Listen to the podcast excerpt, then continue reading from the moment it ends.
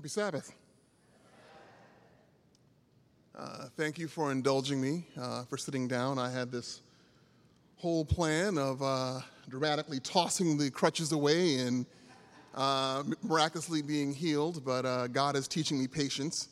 Uh, and so I have a little more time to wear this boot as my Achilles tendon recovers from surgery. Um, reading God's Word, the book of Exodus, chapter 20, verse 7.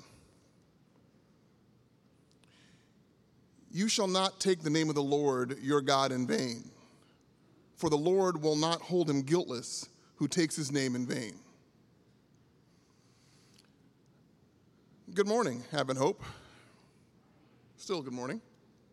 I'm glad to be here, uh, sharing with you this morning. Uh, if, you're visit, if you're visiting with us, welcome.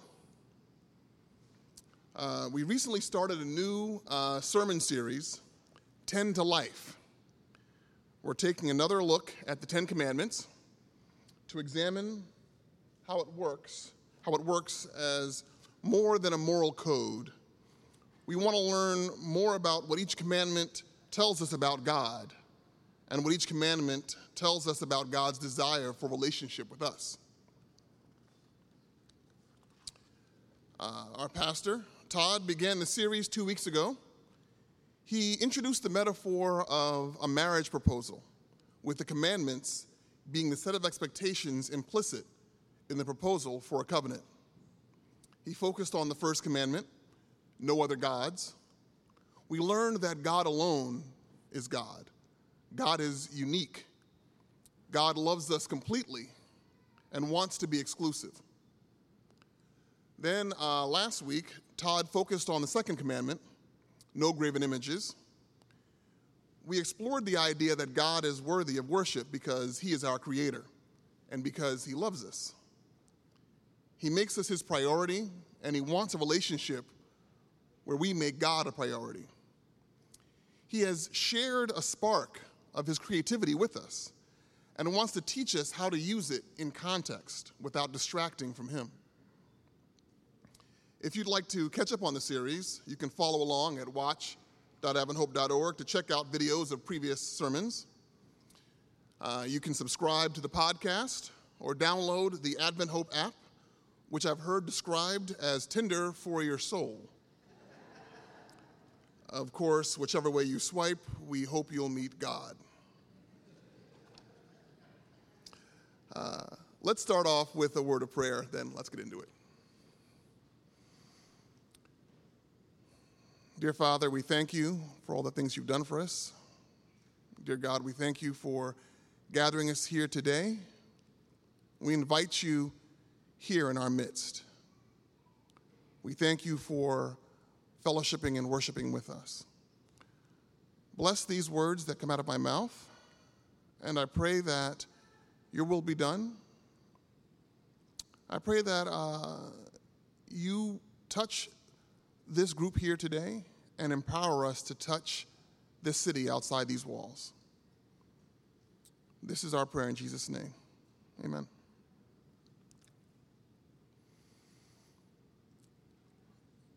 Harper's Choice Middle School in Columbia, Maryland.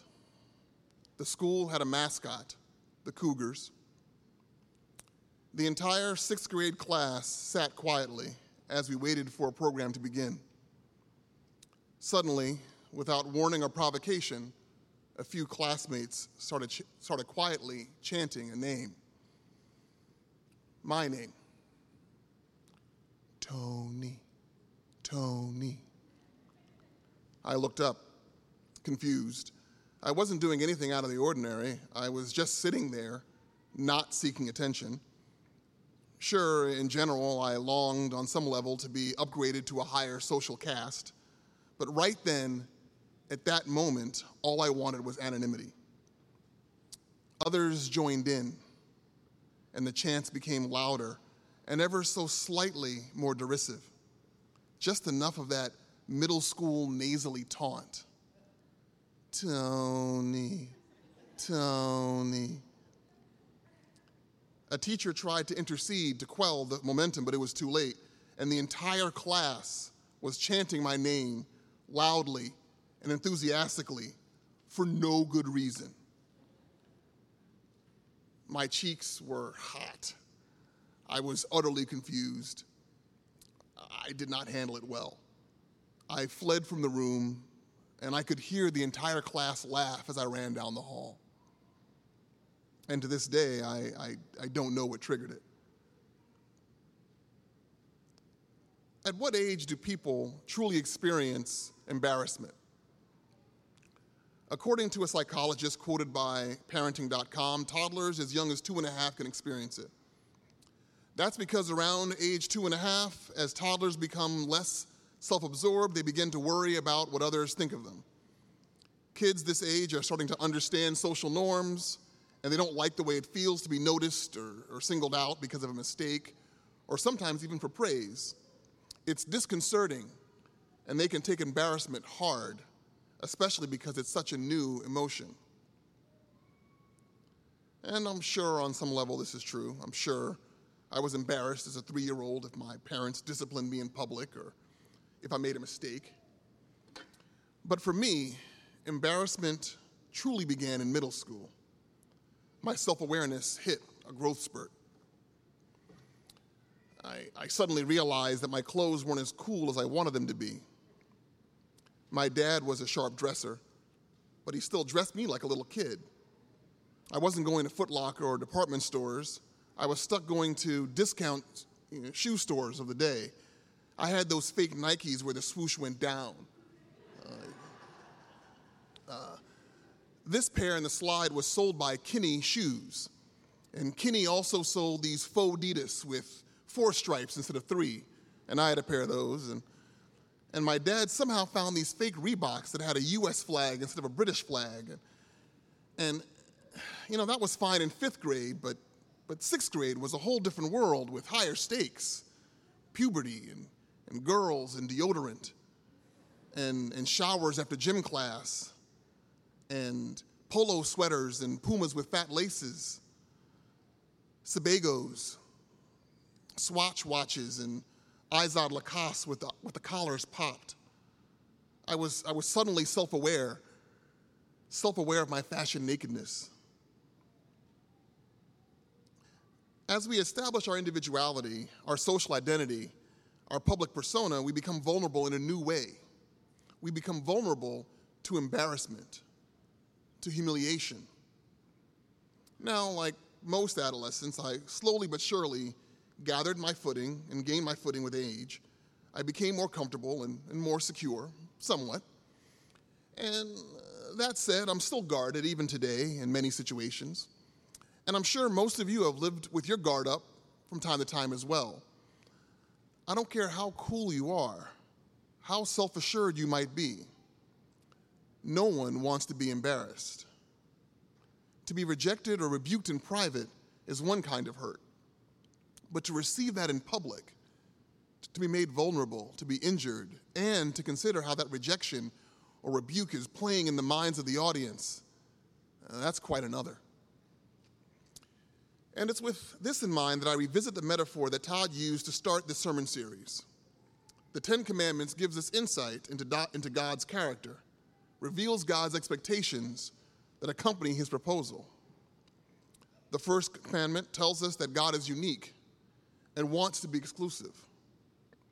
The second tells us that God has created us, made us a priority, and wants to be our priority.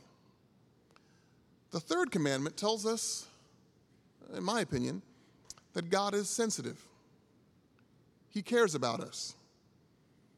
And that God gets embarrassed. So, we're going to use the trusty three point structure to examine this commandment further. I want to start off by acknowledging the notion that God is a public God. And by that I mean that God is a public persona a public identity. He has a reputation, a brand. The third commandment focuses you know, on this a little bit, and let's go back to Exodus 20, verse 7. We see that phrase in question, the name of the Lord your God. God's name is the focus of this commandment. Now, there have been lots of books written and sermons given that analyze the various holy nature of the various names of God in Scripture. And psalmists and songwriters have written about El Shaddai, commonly translated as God Almighty, Jehovah Jireh, God is our provider. Uh, there's a little tire repair shop in our neighborhood in Harlem. It's called Jireh Tire. It kind of rhymes. But we don't need to go into the Hebrew to understand that a name is used to identify someone or something, to distinguish. The name of the Lord.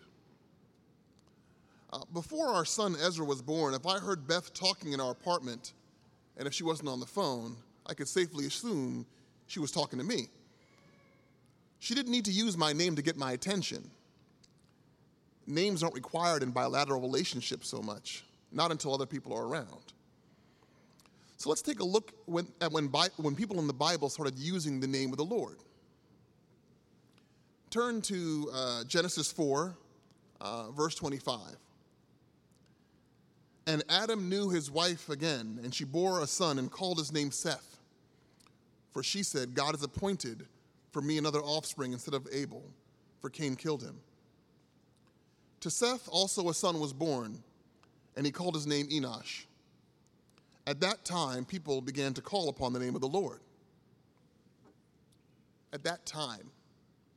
What's the context? What's happening? To learn that, we have to look earlier in the book of Genesis. Now, after Adam and Eve fell and separated themselves from God, God gives them this first promise of salvation. Let's go to chapter 3, verse 15. Speaking to the serpent, God says, I will put enmity between you and the woman, and between your offspring and her offspring. He shall bruise your head, and you shall bruise his heel. Now let's move back up to chapter 4, starting with verse 8. Cain spoke to Abel his brother, and when they were in the field, Cain rose up against his brother Abel and killed him. God then punishes Cain and says that he'll be a fugitive and a wanderer. Skipping to verse 13. Cain said to the Lord, My punishment is greater than I can bear. Behold, you have driven me today away from the ground, and from your face I shall be hidden. I shall be a fugitive and a wanderer on the earth, and whoever finds me will kill me. Skipping ahead to verse 16. Then Cain went away from the presence of the Lord and settled in the land of Nod, east of Eden. And after a few generations, list, uh, after a few generations listed, uh, shows Cain's descendants, we meet Lamech, Cain's great great great grandson, in verse 19. And Lamech took two wives. The name of the one was Adah, the name of the other Zillah. Starting with verse 23 Lamech said to his wives, Adah and Zillah, hear my voice. You wives of Lamech, listen to what I say. I have killed a man for wounding me, a young man for striking me. If Cain's revenge is sevenfold, then Lamech's is 77fold. And the very next verse is back to Adam and Eve giving birth to Seth, and people begin to call upon the name of the Lord. The chapter describes a point in Earth's early history where people have started to move away from God. In fairly quick fashion, Cain and his descendants introduced murder, polygamy, and bragging about murder in verse. Lamech, in particular, sounds like an outlaw from the old Time Life book series on the Wild West. That guy who killed 48 men, one for snoring too loud. And while the text in Genesis doesn't allow us to be precise regarding when Seth and Enos were born in comparison to Cain's family timeline, one thing is clear Adam and Eve, despite being out of Eden, are not out in these streets bragging about their separation from God. Eve remembers God's promise about her offspring. You see, Seth isn't just some replacement for Abel for her as a mother, he represents God's affirmation of his plan. And after Seth is born and Seth has a son, people begin to call upon the name of the Lord.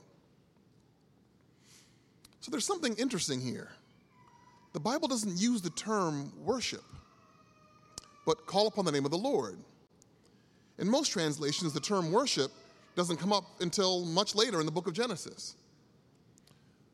So, so I contend that there's a public aspect to calling upon the name of the Lord that isn't inherent to all worship. People in the days of Adam and Eve and Seth and Enos are depicted as calling upon God's name, not only to worship, but to distinguish him, and by proxy themselves, from those who don't follow him, to publicly declare their relationship with God. Here's an example from Genesis 12. God has called Abram to leave his country, and God has promised to use Abram to make a great nation. Starting with the end of verse 5. When they came to the land of Canaan, Abram passed through the land to the place at Shechem, to the oak of Moreh. At that time, the Canaanites were in the land. Then the Lord appeared to Abram and said, To your offspring I will give this land. So he built there an altar to the Lord who had appeared to him. From there he moved onto the hill country on the east of Bethel and pitched his tent, with Bethel on the west and Ai on the east. And there he built an altar to the Lord and called upon the name of the Lord. As God did with Adam and Eve, God initiates by reaching out to Abram and making him a promise. Abram responds by building an altar, a public structure. He doesn't go into a prayer tent. He publicly acknowledges God by calling on his name. He distinguishes himself from the Canaanites in the land by publicly declaring his relationship with God. He builds an altar that leaves physical evidence of his public declaration behind for all to see. As we can see, God's people respond to his call in public. Psalm 105, verses 1 and 2, the psalmist writes, Oh, give thanks to the Lord, call upon his name, make known his deeds among the peoples. Sing to him, sing praises to him, tell of all his wondrous works. So, what does this tell us about the third commandment? God desires a public relationship where we, where we call upon his name. Now, this may seem antithetical to our postmodern sensibilities. We live in an increasingly secularized society, and the God of the still small voice is far easier for us and our neighbors to digest than the God of a public relationship. There is a ton of baggage of fear, uncertainty, and doubt associated with the God of the Bible, brought on by how people worship that God of the Bible. It might feel safer to keep our spiritual relationship status set to it's complicated. Now, as Chris Rock noted, if you've been dating a man for four months and you haven't met any of his friends, you are not his girlfriend. But that doesn't stop us from considering the risks of being seen out in public spending time with God, or the risks of introducing God to our friends. Nevertheless, God isn't interested in clandestine affairs. God is a public God, and when we are in relationship with God, we are to be the light of the world. So let's go back and revisit that language of the third commandment again. We focused on the phrase the Lord's name and how God's name can be used as an identifier, and how calling on that name is a public declaration of our relationship. Now, let's consider what it might mean to take the Lord's name in vain. It's an odd turn of phrase, and I asked multiple family members and friends to opine as to what it meant and I received multiple interpretations. There's the basic version, the one that I was taught as a kid, the one that almost no one believes is the full answer, namely that we aren't to use the words God, Lord, or Jesus Christ flippantly as an, expl- as an expletive or, expl- or exclamation. Of course, there's a debate as to whether vegetarian versions like gosh or golly or cheese and rice are kosher or not. I picked up a bad habit personally of cursing a little bit in college. I wasn't a sailor, but it was certainly more than I had cursed before, which was, which was never. And so when I went to grad school, I felt convicted to stop. So when I would play basketball and I'd make a bad play, instead of cursing, I'd yell out, flip. That was my veggie expletive. And I, must have made more than my fair share of bad plays because Flip ended up being my nickname on the court for about a year or two. Still, either way, even during my brief tenure as a potty mouth, I was still culturally predisposed towards not taking the Lord's name in vain in that way. But I'm inclined to agree with the majority of people that I spoke with who believe that this commandment goes beyond that. Now, I grouped the feedback that I received into two groups that seem diametrically opposed at first. Those who believe that taking the Lord's name in vain constitutes a violation of the reverence God is due, and those who believe that taking the Lord's name in vain constitutes a violation of the intimacy God deserves. I think it's both. I believe that God desires both awe and intimacy.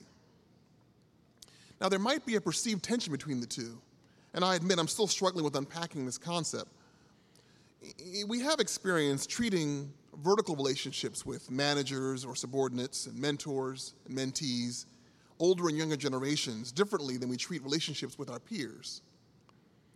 So, how do we interact with a God who is so vastly superior to us and simultaneously potentially closer to us than any other relationship? We should be in awe of God. That makes sense. He is awesome. There was thunder in his footsteps and lightning in his fists and all that.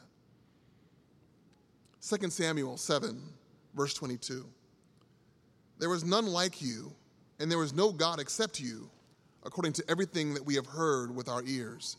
And who was like your people, like Israel, a single nation in the land, whom God went to redeem as a people for himself, making a name for himself by doing great and awesome things for your land? before your people who you redeemed for yourself from Egypt, a nation and its gods. And on verse 24, you established your people, Israel, as your own people forever, and you, Lord, became their God. God performs wonderful, redemptive work. He makes himself a name doing great and awesome things, namely redeeming us. The Bible is full of acknowledgments of just how awesome God is. But at the same time, God invites us to be intimately familiar with Him as well as He dwells in us. The Holy Spirit guides us, impresses upon us, shapes and molds us. Psalms 51, verse 6. Behold, you delight in truth in the inward being, and you teach me wisdom in the secret heart. Our relationship with God calls for both awe and intimacy. If we approach God with a form of awe, but with no intimacy, then there's no relationship. We could acknowledge God's greatness and power without knowing who He is. And in that context, we can ask for things we don't need. We can abuse His generosity, like if Jimmy Olsen kept beeping his Superman signal watch despite not being in danger. We can invoke God's name or claim allegiance without any basis or sincerity we can take his name in vain. Jesus had this to say in Matthew chapter 15, verse 7 You hypocrites, well did Isaiah prophesy of you when he said, This people honors me with their lips, but their heart is far from me. In vain do they worship me, teaching as doctrines the commandments of, of men. Without intimacy, we miss out on God's transforming influence in our lives. We miss the opportunity to be groomed by God for heaven. Conversely, if we have a form of intimacy without awe, we lose sight of God's power and authority. We portray God as common, and without an appreciation of God's holiness and our broken nature in comparison, we may lack the self awareness to respond to God's offer to reconcile and build a relationship. We can lose track of the stakes, of our very real need for God in our lives as a saving influence. In Luke 5, verse 24, Jesus speaks to a synagogue in Nazareth, and he comments, Truly, I say to you, no prophet is acceptable in his hometown. Those who were familiar with Jesus were less receptive of his messianic ministry. Conversely, in our efforts to be familiar, we can miss out as well. We can take his name in vain. So, we've talked a little bit about how God is a public God who desires a public relationship with us. And we've talked a bit about how the third commandment reveals that God wants a relationship with us where we provide both awe and intimacy. Now, we've talked about what this means for us, but what does this mean for God? What does God's desire for a public relationship that combines awe and intimacy tell us about his character? By calling us into a public relationship, God knowingly risks embarrassment. That's not an emotion we often ascribe to God. But this is the same God who was jealous, as acknowledged just last week in the text of the second commandment. This is the same God who expresses joy and delight and anger and sadness throughout the Bible. In his most recent album, Jay Z talks about his marital problems with his wife, Beyonce Knowles, a popular R&B singer. Uh, he talks about his emotional distance and his mistakes. In the song 444, he describes the beginning of their relationship this way I said, Don't embarrass me instead of be mine. That was my proposal for going steady. He's no hopeless romantic here. Uh, quite the opposite. He, he acknowledges that he tried to hedge his bets, protect his image, instead of a full fledged open commitment and pursuit. Jay Z is cooler than most, but in spite of that, or perhaps because of that, he tiptoes into this relationship guarded. He's more scared of hurting his rep than of being hurt. And it's no surprise then that elsewhere in the song, he confesses the ways that he ended up hurting her. The Bible provides multiple examples of people mocking God. Often they're enemy kings talking slick about God. Let's go to 2 Kings 19. Sennacherib, the king of Assyria, with a name that sounds like he's not above acting greedy at a cookout, had this to say to the people of Judah during King Hezekiah's reign. In verse 10 Thus shall you speak to Hezekiah, king of Judah. Do not let your God in whom you trust deceive you by promising that Jerusalem will not be given into the hand of the king of Assyria. The Lord responds through his prophet Isaiah in verse 22 Whom have you mocked and reviled? Against whom have you raised your voice and lifted your eyes to the heights? Against the Holy One in Israel? And later in verse 32 Therefore, thus says the Lord concerning the king of Assyria He shall not come into the city, or shoot an arrow there, or come before it with a shield, or cast up, cast up a siege mound against it. And to wrap up the story, you can skip down to verse 35. And that night the angel of the Lord went out and struck down 185,000 in the camp of the Assyrians. And when people arose early in the morning, behold, these were all dead bodies. Then Sennacherib, king of Assyria, departed and went home and lived at Nineveh. So that was the end of that. A lot of trash talk that amounted to not much of a fight. That sounds familiar to boxing fans. By the way, I, I kind of like the fact that Sennacherib didn't just go back to Nineveh. He went there to live, as in he never came back. He was, he was done. In any event, when the Bible describes enemy peoples attacking to, attempting to mock God, God calls them out for who they are fools who would dare to mock the living God. In contrast, note how often God uses the metaphor of marital infidelity to describe when his people break their covenant with him.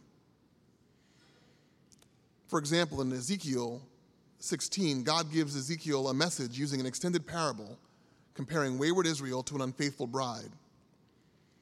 I admit it's an awkward courtship to our modern ears, given the, the story's timeline and the apparent age difference between the couple. That said, let's skip down to verse 30. How sick is your heart, declares the Lord God because you did all these things, the deeds of a brazen prostitute, building your vaulted chamber at the head of every street, and making your lofty place in every square. We often characterize passages like these as depictions of God's righteous anger and indignation. But note that God doesn't use the metaphor of a secret affair. The metaphorical spouse isn't having a secret dalliance with the tent repair guy or the camel salesman. The spouse is out in the streets in every town square. This is a public transgression.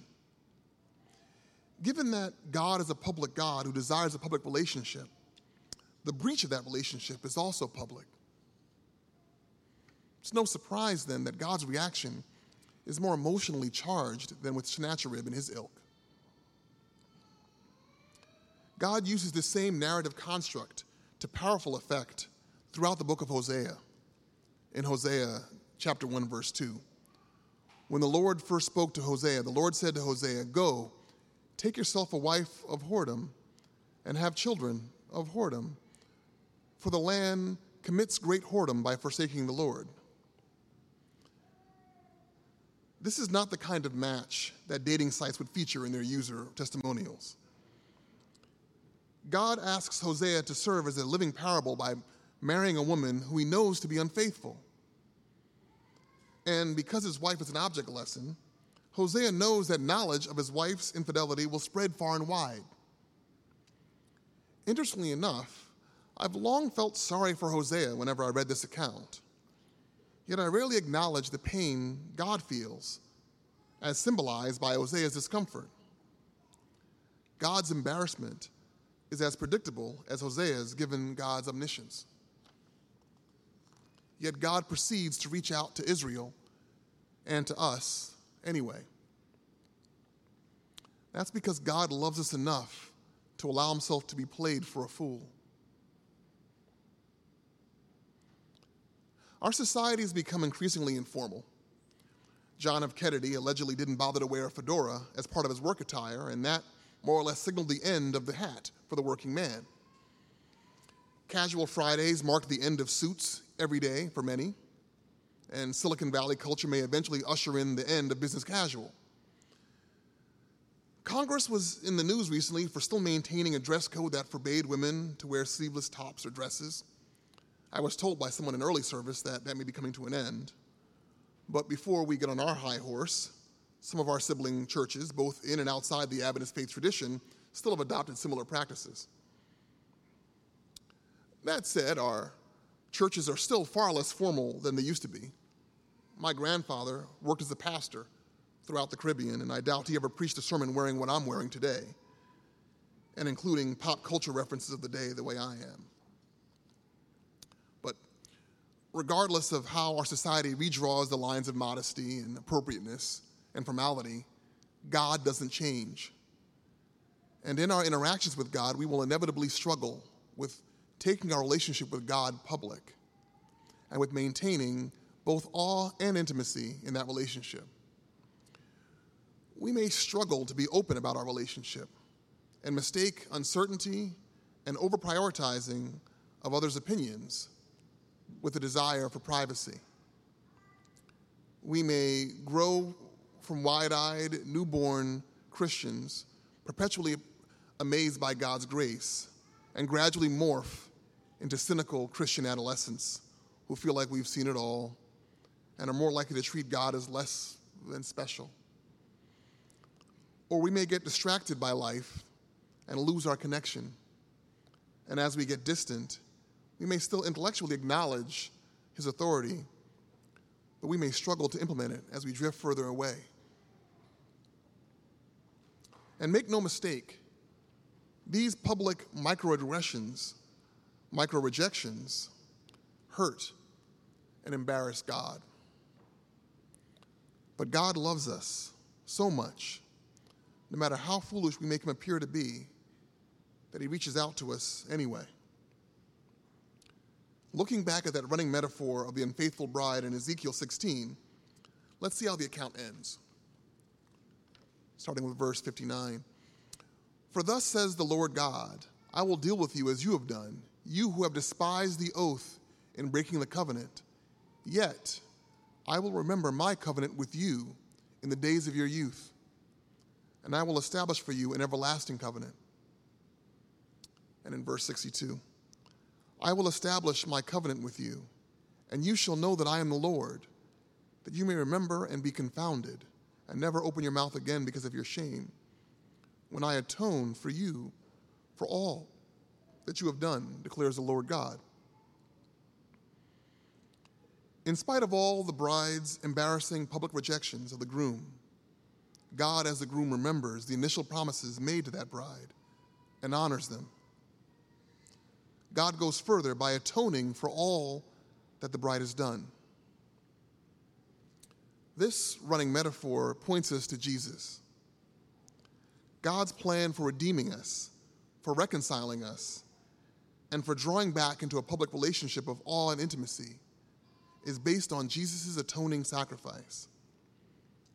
God tells us, You may embarrass me, but I still want you to be mine. Amen.